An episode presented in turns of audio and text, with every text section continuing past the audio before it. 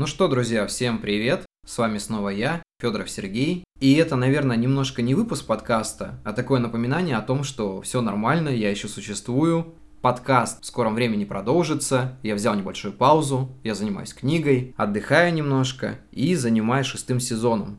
Я записываю шестой сезон, я нашел для этого несколько интересных тем. Я уже записал пару выпусков, и у меня для вас есть предложение. Если кому-то из вас интересно, чтобы я озвучил какую-то определенную тему, вы можете написать мне на почту, написать мне в Телеграме. Я оставлю все ссылочки в описании этого подкаста. Обязательно постараюсь озвучить каждый ваш вопрос в будущем сезоне. Мне, в принципе, самому интересно узнать, что интересно вам. Потому что обратная связь для человека, который ведет подкаст, это очень важно. Поэтому напишите мне, пожалуйста, я обязательно это посмотрю, и в будущих выпусках вы это увидите. Также хочется отметить, что все еще идет предзаказ моего сборника рассказов, который в скором времени выйдет. На днях я получу обложку, мы его утвердим, и все пойдет в печать.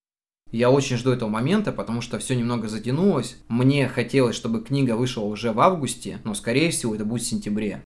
Я верю, что это уже крайний срок, и издательство сделает это быстрее. Для меня это очень важно, потому что я хочу быстрее всем все разослать. Ну и, естественно, прочесть ваши первые отзывы. Также я напоминаю, что у меня есть группа в Телеграме, где я рассказываю о своей жизни, так сказать, не очень творческой и творческой. Ссылка в описании. Подписывайтесь, я буду очень рад. И мне хочется вам сказать, что я очень скучаю по полноценным сезонам. Я надеюсь, что это скоро начнется. Спасибо, что поддерживаете меня. Подписывайтесь на мой подкаст. Ссылки все в описании. Я вас всех крепко обнимаю. Желаю вам хорошего лета. Оно на данный момент очень жаркое, и, наверное, я уже подустал от него. Я, конечно же, жду осени, но, как говорится, у природы нет плохой погоды. Поэтому не теряйте, скоро будут подкасты, нужно немножко подождать и дать автору немножко отдохнуть. Но как вы понимаете, я не могу долго находиться в отдыхе, поэтому занимаюсь все-таки подкастами, книгой и скоро все будет. Всех обнял, всем спасибо, увидимся, до скорых встреч и всем пока.